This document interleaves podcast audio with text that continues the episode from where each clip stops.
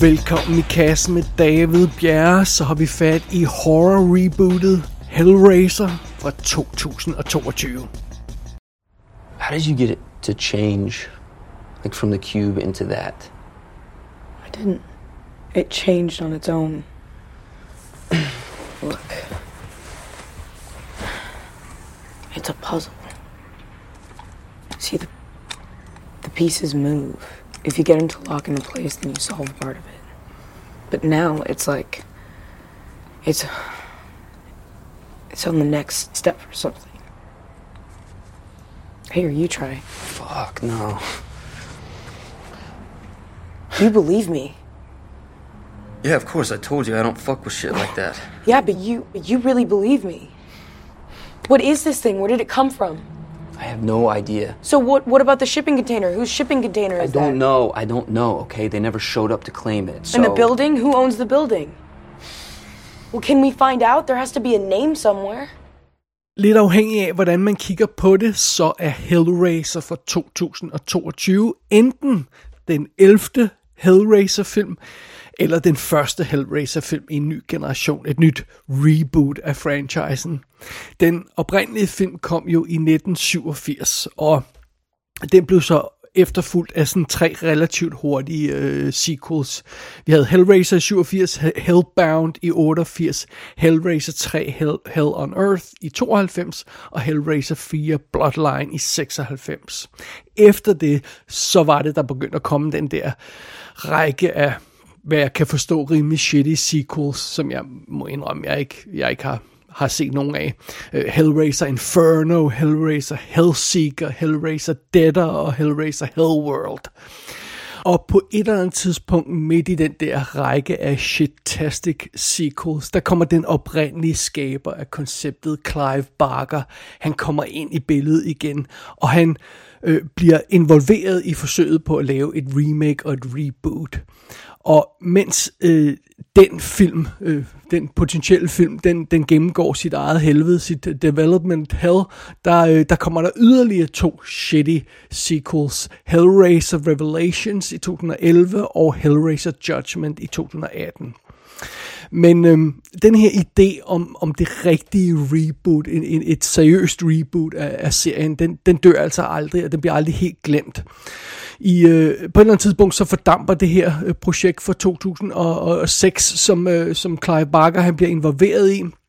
Men så i 2008, så kommer der endnu et forsøg på at lave en, en rigtig ny øh, Hellraiser-film.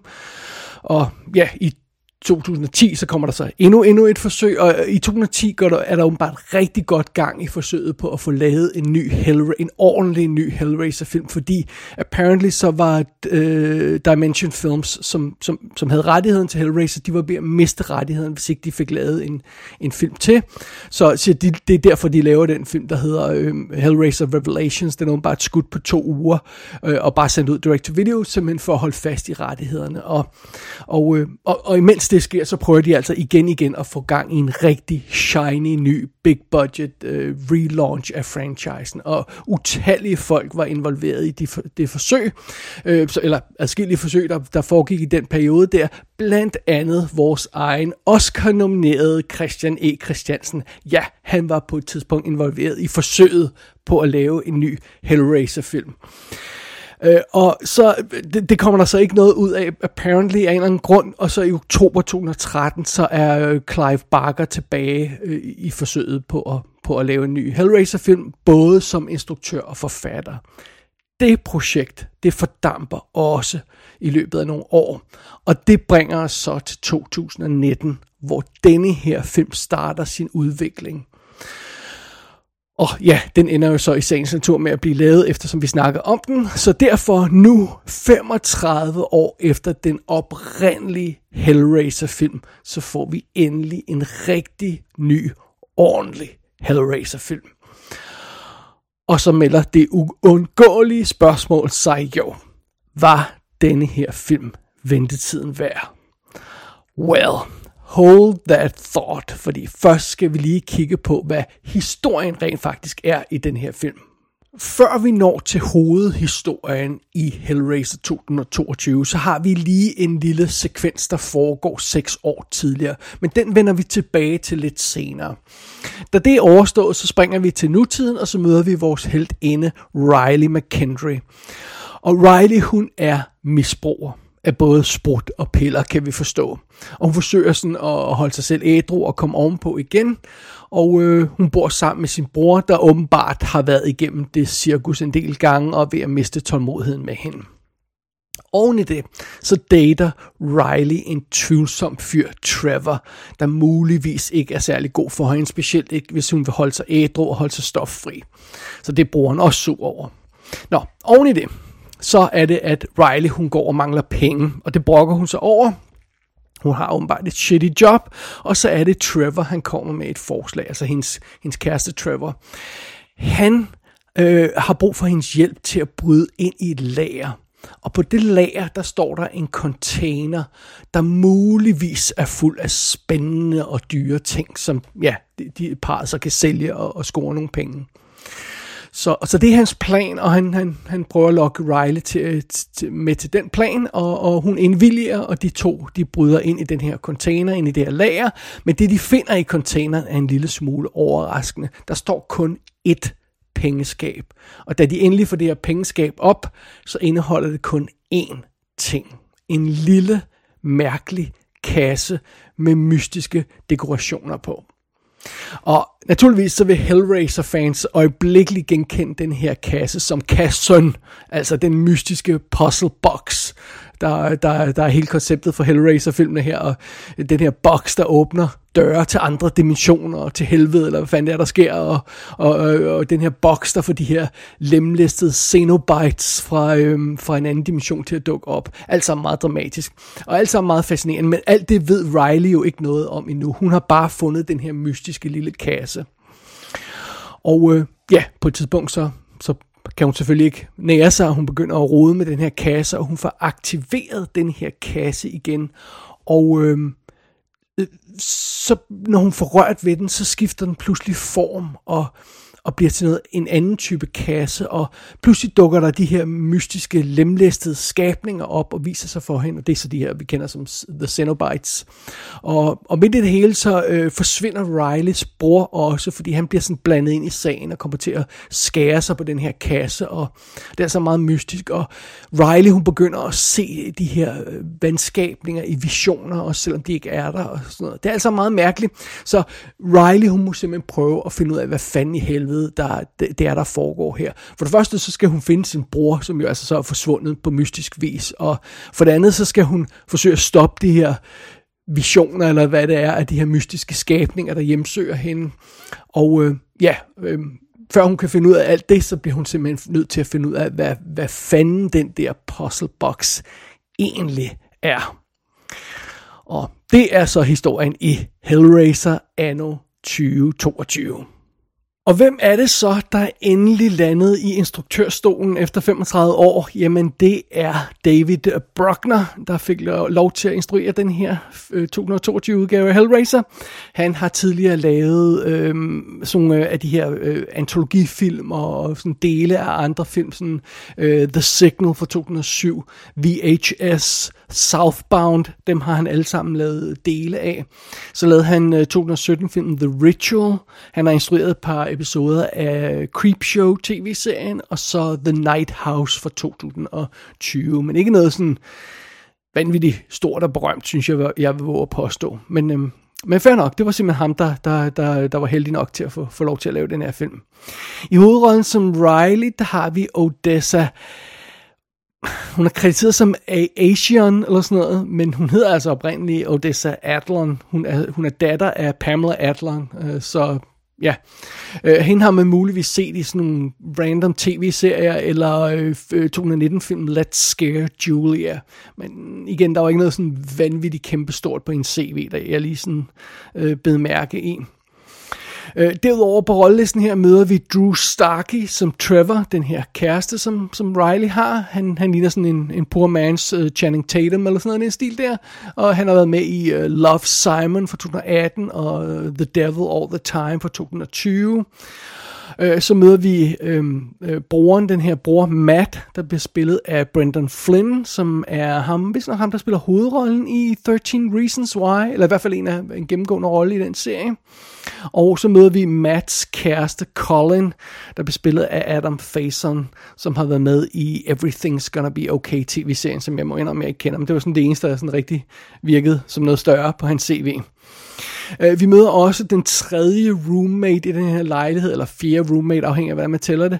Uh, hun hedder Nora, og en asiatisk pige, som, hed, som bliver spillet af Ifui Heinz, eller sådan noget i den stil der, jeg ved ikke, hvordan man udtaler navnet, som blandt andet har været med i The Commuter.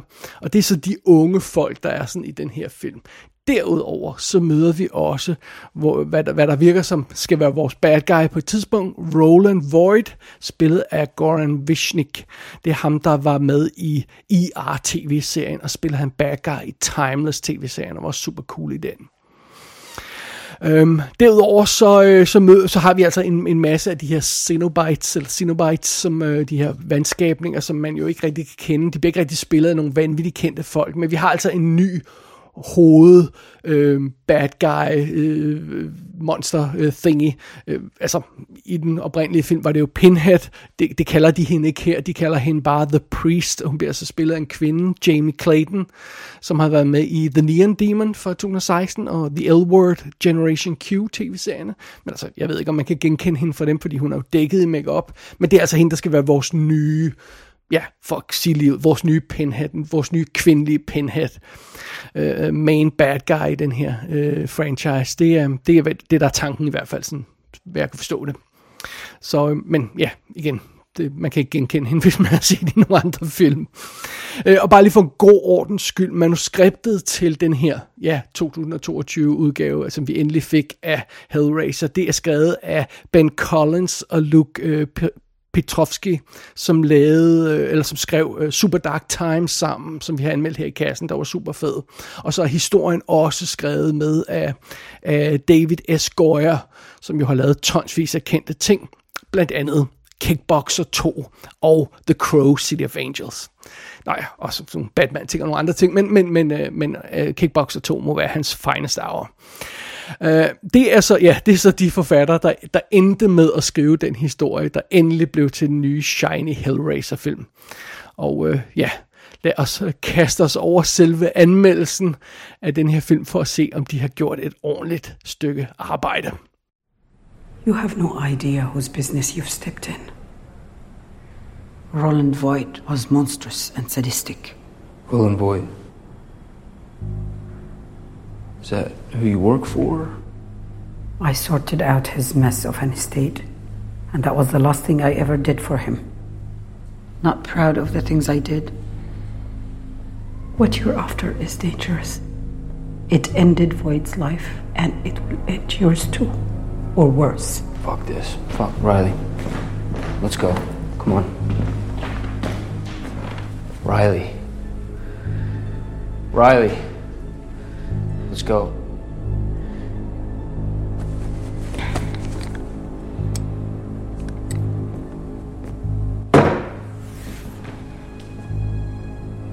Is this what you're talking about?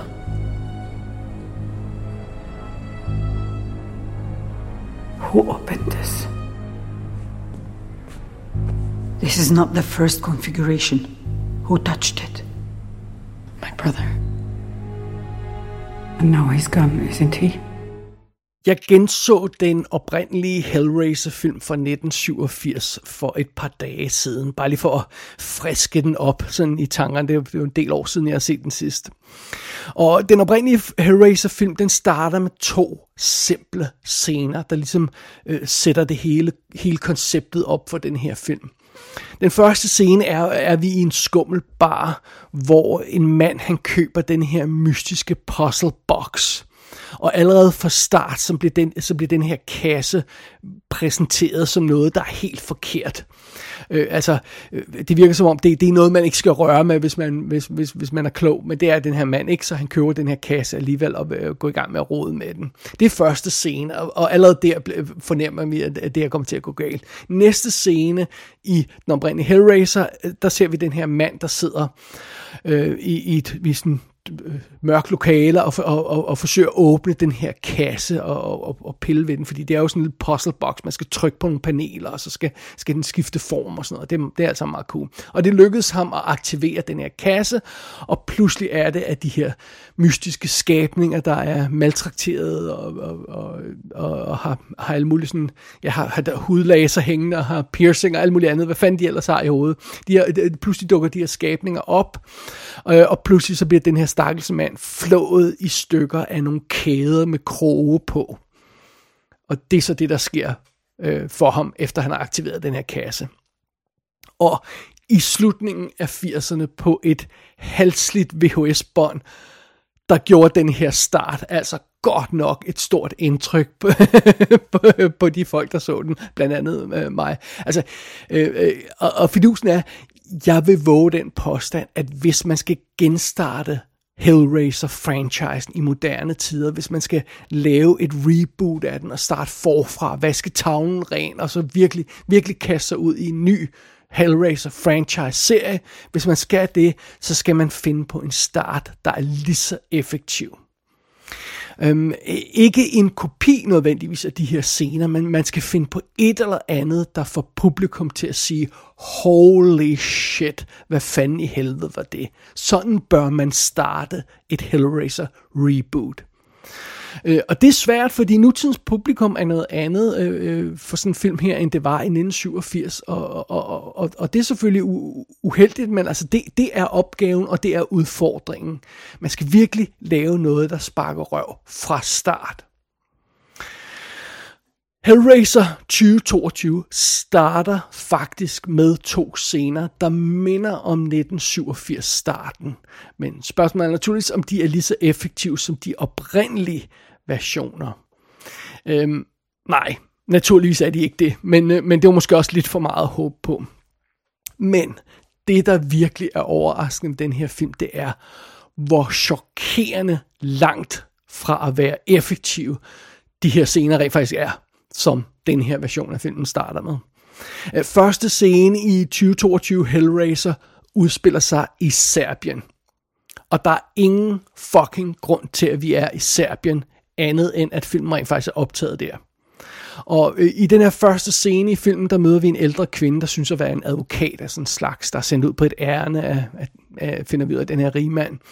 Og øhm, hun henter et eller andet fra en gut, der ligner en tilfældig dranker, der sidder og hænger på en bænk i et eller andet tilfældigt øh, betonbyggeri et eller andet sted i Serbien. Og, og, og, og det er så filmens anslag.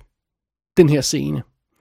Uh, altså, vi ser ikke, hvad det er, kvinden henter fra den her mand i Serbien, og, og, og vi vender aldrig tilbage til Serbien igen senere i filmen. Det, det, men det er sådan, man vælger at starte den her film.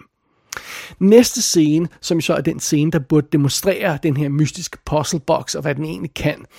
Næste scene udspiller sig i et kæmpe hus i Massachusetts, så vi er tilbage i USA, og der bliver vi resten af filmen. Øhm, øh, her i den her scene, der møder vi en fuldstændig tilfældig pretty boy øh, gut, der, der, der vælter sådan gennem en dekadent fest og ser på folk, der drikker og ja, øh, gør andre ting i hjørnerne og sådan noget, og så vælter han rundt der, og så ender han med at møde verden for den her fest, og ejerne af det her hus, og det er så den mystiske millionær Roland øh, Void.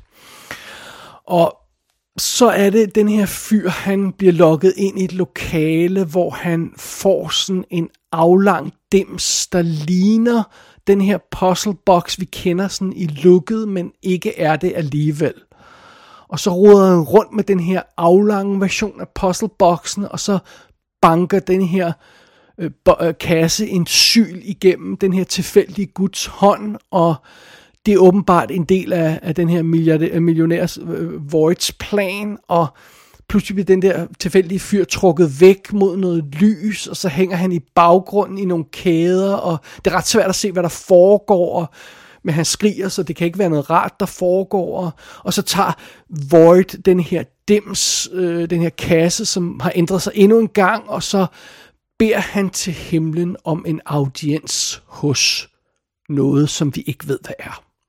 Og så slutter scenen.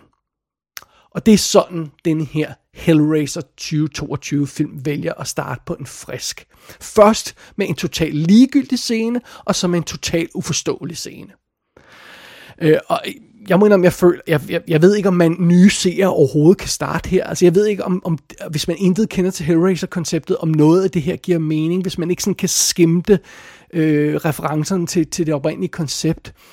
Altså, det er overhovedet ikke tydeligt, hvad fanden det er, der foregår i de her startscener. Og det er ikke engang tydeligt, hvis man kender til Hellraiser-konceptet, men så har man trods alt en vis form for mistanke om, hvad det er, der foregår. Øhm, men men øh, det, det, det, det overrasker mig virkelig, at det er sådan, den her film vælger at starte. Med to scener, der der totalt fucker Hellraiser-konceptet i stykker, og gør det på en totalt ineffektiv måde. Jeg har virkelig sådan et, et stort spørgsmålstegn efter den her start på den her film. Øh, og ja, øh, efter de her to scener er vi jo nærmest ikke kommet i gang øh, med historien nu, fordi så er det, filmen springer seks år frem, og så møder vi vores hovedperson, øh, Riley, igen. Men når den, eller så møder vi hende for første gang, men øh, når øh, vi, øh, vi, vi kommer til den hovedhistorie der, så, så, øh, så, så, så bliver det jo ikke meget bedre for, for, for 2020, øh, 22 film her. Øh, vores Helene Riley, som vi møder for eksempel, hun, når hun, vi bliver introduceret for hende, så har hun sex med sin kæreste på sit værelse. Og det kommer der så en akavet scene ud af, fordi det her par har åbenbart ikke bemærket, at de tre andre folk, der bor i deres lille lejlighed, er i rummet ved siden af. Og så kommer de ud, åh, oh, åh, oh, hørte de os? Åh, oh, oh, det var nok forfærdeligt. Vildt bizarre scene. Det er sådan altså en simpel hverdagssituation, som, som virker totalt utroværdig. Hvorfor fanden i helvede skulle de ikke være klar over, at der var andre folk i deres lejlighed? Altså, det virker fuldstændig åndssvagt. Og øh, filmen kan ikke engang sælge sådan en almindelig scene. What the hell?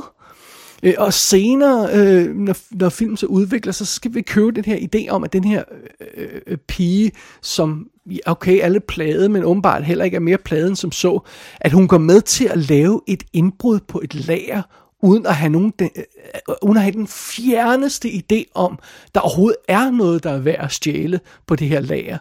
Det var sådan, der er en kæreste, der siger, vi, vi lad os bryde ind her. Ja, lad os gøre det, så kan det være, at vi kan score nogle penge. Eller også kan det være, at I ikke kan. Det kan også være, at den her container er et, øh, øh, på det her lager er fuld af klaphatte fra 1984. Men altså, altså, det kunne det lige så godt være. Hvorfor skulle der være noget værdifuldt i den her forladte container i, i det her lager? Altså, det giver ingen mening.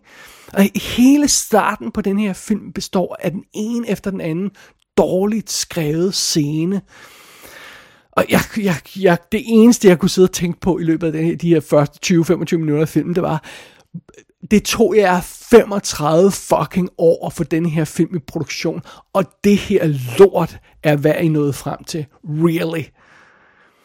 Altså, vores hovedperson Riley er bare en virkelig dårligt defineret karakter. Altså, det, det, filmen kan, kan, kan, kan slet ikke få noget til at fungere. Ikke engang hende. Altså, hun er misbruger men hun er blevet clean, eller også er hun ikke det alligevel, og hun vil godt være clean, og hun gider ikke at være clean alligevel. Altså, øh, hvad fanden snakker I om, altså?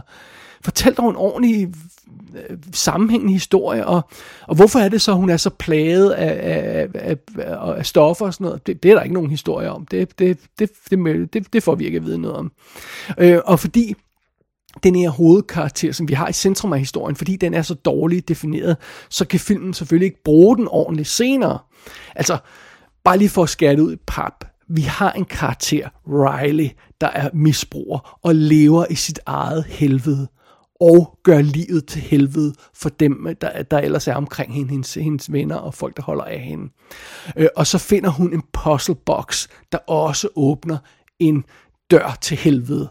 Altså, det er jo et tematisk sammenfald, der, der, der, der, der er, øh, ligger lige til højre benet. Altså hvis man ikke kan få det til at fungere i en historie, så bør man muligvis skifte til, til, til, til fingermaling som øh, kunstnerisk udtryksform. Man skal i hvert fald ikke skrive filmmanuskripter, fordi det, det er sgu da oplagt at få noget ud af det her tematiske sammenfald, der er.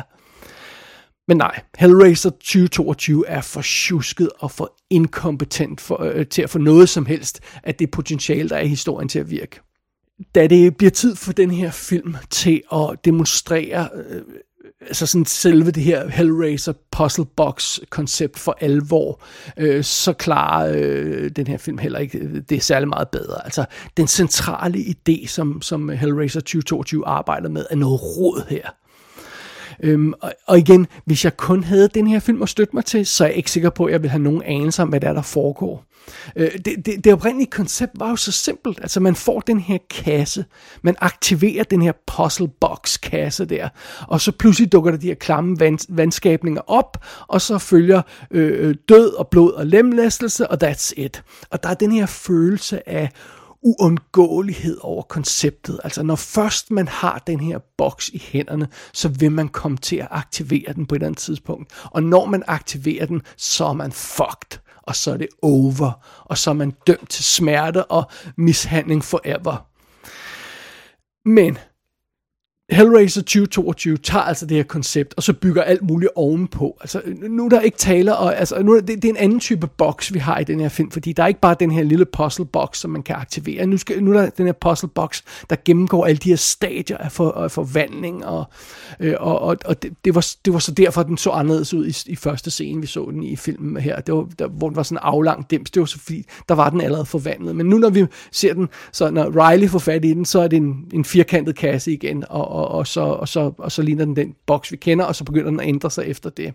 Og, og hver gang den her boks ændrer, sig, øh, ændrer form, så kræver det blod øh, fra en eller anden person. Men det er åbenbart lige meget, hvad for en person det er. Bare tilfældige personer kan bare øh, donere deres blod til, eller deres liv til, til den her boks, for at den kan ændre form, øh, og, og, og man kan lokke andre til at ofre sig selv for boksen. Altså, så den, den person, der har den her helvedes øh, kasse her, det her puzzle box, og, og aktivere den, er ikke nødvendigvis i fare.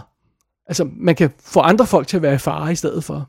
Og allerede der er konceptet jo totalt udvandet, og, og, og den her følelse af det uundgåelige, og straffen og alt det her, er ligesom forsvundet, fordi man kan bare sige, nej, nej, nej, nej tag den der person derovre i stedet for.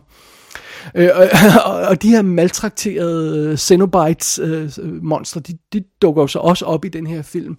Øh, men, men igen, det, altså, sådan man om så dukker de op, og så ser Riley dem, og så forsvinder de igen, og så er de tilbage, og så er de et andet sted, og nogle gange er de der ikke alligevel, det var bare noget, hun så, men så er de der alligevel, øh, bagefter alligevel, og så, altså det, det er sådan super vagt, den der følelse af den her, Terminator-agtige øh, entity, som sådan jager den, der har aktiveret kassen, øh, som, øh, øh altså sådan, som de oprindelige monster var i den oprindelige film. Den følelse er væk. Øhm, så er det også det her med, oprindeligt så var den her puzzle box jo en eller anden form for nøgle, der åbnede døren til en anden dimension, nærmest åbnede døren til helvede, eller hvad fanden det er, øh, man kommer ind i der. I hvert fald en helvedes dimension. I den nye film her, Hellraiser 2022, øh, øh, der, er, der er den her Puzzle Box jo altså blevet øh, sådan en serie af puslespil, der, der skal løses et efter, øh, det ene efter det andet, for at give adgang til et eller andet. Og hvad er det så, man får adgang til, når man løser alle de her puzzle box, den her serie af puzzle boxes? Det, men på et eller andet tidspunkt, så må den her film simpelthen stoppe op og klodset forklare os, hvad det er, konceptet, den, der arbejder med, er, fordi det fremgår slet ikke tydeligt på nogen naturlig måde i historien, hvad det er, der sker. Altså, i 1987 Hellraiser, når man ser de to første scener i, i den film, så er man jo ikke sekund i tvivl om, hvad der, er, der sker. Så kan man se, hvad der sker, og det giver mening, hvad der sker. Det giver ikke mening her, og det er derfor filmen bliver til at stoppe op og forklare det undervejs. Det er fucking uelegant for at sige livet. Og ærligt talt, når man ser den her film, Hellraiser 2022, så virker det nogle gange som om folkene bag den her film slet ikke har set den oprindelige film. Eller i hvert fald ikke har forstået, hvad Hellraiser-konceptet egentlig går ud på. Øhm, store dele af den her film fremstår mere som sådan en klassisk teen horror historie, lidt ala Final Destination eller It Follows eller sådan en stil der. Øhm, øh, de her Xenobites og, og og Pinhead, den her version af Pinhead, vi har i den her historie, de er ikke længere de her interdimensionelle dæmoner, eller hvad fanden det er. Nu kan man hyggesnakke med dem. Altså, de kommer og forklarer en konceptet for den her puzzle box og, og tilbyder gode råd. Ej, du kunne også gøre det og det i stedet for, og sådan noget. What the hell? Øh, og, og de her Cenobites, de er altså øh, relativt nemme at løbe væk fra, og, og, og åbenbart så skal der ikke mere end et, et, et gitter til at, til at stoppe den, så kan de ikke nå få fat i en. Hvilket er jo ret imponerende, eftersom de er interdimensionelle, så man skulle tro, de kunne dukke ud og, ind og ud af, af forskellige steder, hvis de har lyst til det. Nej, men, men et gitter er åbenbart nok til at stoppe dem her. Øh, og, øhm, og så er der også det her med, at vores, vores heltinde her bliver jo ikke involveret i den her historie, fordi at, at hun har set det der brutalt, øh, nogle lemlæstelser eller djævelske ting, og, og fordi der er noget virkelig mørkt og helvedes og dæmonagtigt, der skal løses. Nej, nej, det er fordi hendes bror forsvinder uden spor. Og så sidder hun og googler og tænker, Nå, der er godt nok en masse folk, der er forsvundet ud i spor. Jeg må hellere, jeg må hellere undersøge sagen. Mig, hvad fanden tror I det her er? En eller anden kaffe latte mystery club eller sådan noget? Hell er første del af titlen på den her film. Der er ingen googling og, og hyggesnak med, med dæmoner her, altså. Eh, helvede og død og blod og smerte og kæder med kroge, det er, hvad den her film burde indeholde. Ikke Google-hyggesnak og sådan altså, altså, nu må I holde op okay, jeg indrømmer blankt, at, at selvom filmen er lidt tid om det, så får den rent faktisk fat i noget blod og lemlæstelse senere. Hellraiser 2022 gemmer det bare af en eller anden grund til ret sent i filmen, og så, så får den faktisk fat i nogle ret groteske og modbydelige ting. Men, men det gør jo ikke, at, at, at grundhistorien og konceptet for filmen kommer til at virke bedre af den grund. Det betyder bare, at der bliver lidt mere blod og guts. Øh, og, og selvom der er blod og guts og voldsomme ting i den her film, så ligesom om den aldrig, det aldrig bliver så nasty, som det var i den originale film. Altså, det, det var virkelig modbydeligt og nasty i, den, i, i, i 1987-film, og også i flere af de andre film. Øh, men det bliver det aldrig her. Det bliver sådan lidt fortænkt, synes jeg. Og så er der også det her med øh, popsmarte med at have en, en ny kvindelig pinhead. Det er så meget fint, men hun gør intet indtryk. Og jeg indrømmer blank, jeg kan simpelthen ikke gennemskue, hvad det er, Doc Bradley, han helt præcis gjorde i den oprindelige. Det var ham, der spillede Pinhead i de oprindelige film der. Jeg, jeg kan ikke gennemskue, hvad han gjorde, men hvad han end gjorde, så var han bare ekstra enormt creepy. Bare når han stod der, og bare når han snakkede om hans måde at bevæge sig på og sådan noget. Den nye Pinhead, som de har fundet til den her film, ligner sådan en cosplayer-model eller sådan noget, der bare har stillet sig op med en, noget cool makeup på, og så står hun bare der som en stiv pind og, og, og gør ikke noget indtryk. Ej, det, det, det er sgu en skuffelse. Og naturligvis så er finalen her i Hellraiser 2022 også en stor skuffelse. Og det er ikke bare fordi det tager filmen to timer at nå frem til finalen, eller rettere sagt, den er to timer i det hele spilletiden. Det, det er en halv, mindst en halv time for lang. Øhm, men, men noget andet. Nej, Grunden til, at finalen i den her film ikke fungerer ordentligt, det er, at filmen splitter sig op i to dele. Øh, historien har simpelthen ikke det her ene fokus for plottet, så den bliver nødt til at øh, dele, dele sin handling op mellem to forskellige personer, der skal to forskellige ting, og, og de, de foregår samtidig, så man krydsklipper mellem de her to showdowns, om jeg så må sige, hvilket betyder, at man hele tiden bryder spændingen i et showdown. Det gør man, når man klipper frem og tilbage hele tiden, så, så formår filmen ikke at holde fast i spændingen. Så ligesom om det hele, det, det bare sådan bliver en gang øh, klippet frem og tilbage og ævl og, og ting, der bare sådan skal afvikles, i stedet for at det bliver sådan en virkelig spændende finale. Øh, det, det, det, det gør det i hvert fald ikke i, i den her film. Og, og det sjove ved det hele er også, der er elementer her i Hellraiser 2022-finalen, der mindede mig om den sidste duel i The Phantom Menace den her duel, hvor der kommer de her laservægge ned, øh, øh, for at forhindre, at Obi-Wan kan nå hen til øh, Qui-Gon Jinn og alt det her løjse og sådan noget. Øh, det, øh, det, de her, det er sådan nogle, de her tilfældigt øh, umotiverede fysiske forhindringer, som man må, man må, man må, man må fysisk placere i scenerne, fordi historien ikke er skrevet ordentligt nok, så man kan forhindre en person i at nå frem til en anden person, så bliver man fysisk nødt til at placere en væg i scenen, så den her person ikke kan nå frem og, og hjælpe sin ven.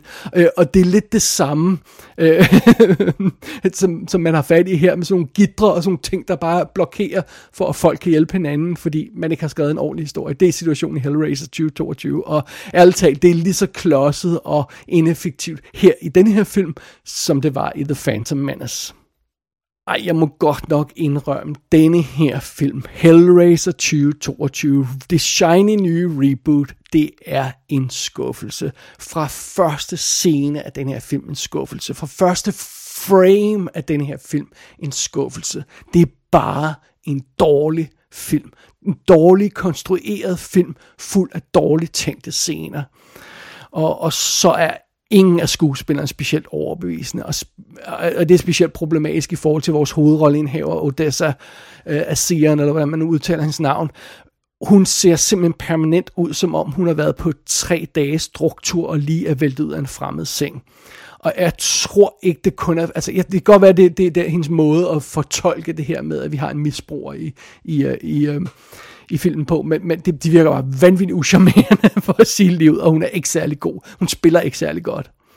Og som allerede nævnt, historien er noget råd her. Den er ulogisk og umotiveret vrøvl det meste af tiden, og den er ujævn, og den er uspændende. Altså, den her film bliver aldrig scary på noget tidspunkt. Og, og, og selvom den bliver modbydelig senere, så er den alt for lang tid om, om, om at komme hen til det punkt, hvor, hvor øh, modbydelighederne går, går, går i gang sådan rigtigt.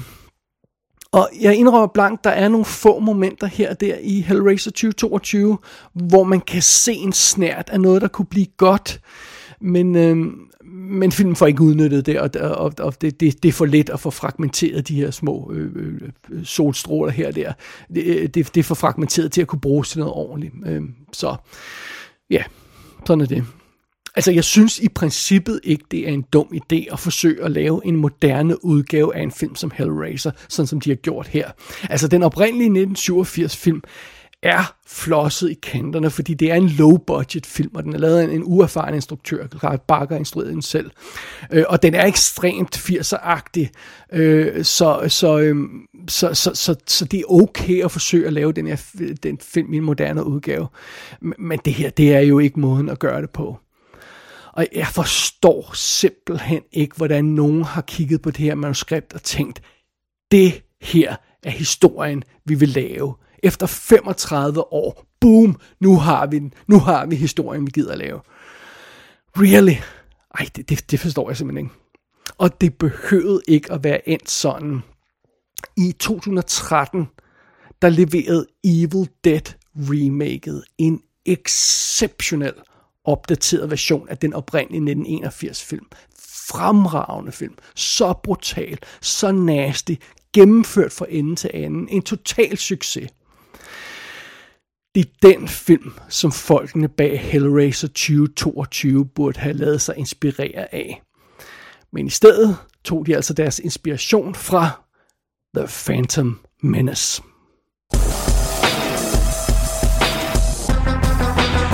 Hellraiser 2022 kan streames på Hulu i USA. Det er vist nok eneste sted, man kan se den i skrivende stund. Jeg ved ikke, om der kommer fysiske skiver senere på året, men mund ikke. Gå ind på ikassenshow.dk for at se billeder fra filmen. Der kan du også abonnere på dette show og sende besked til undertegnet. Du har lyttet til I Kassen med David Bjerg.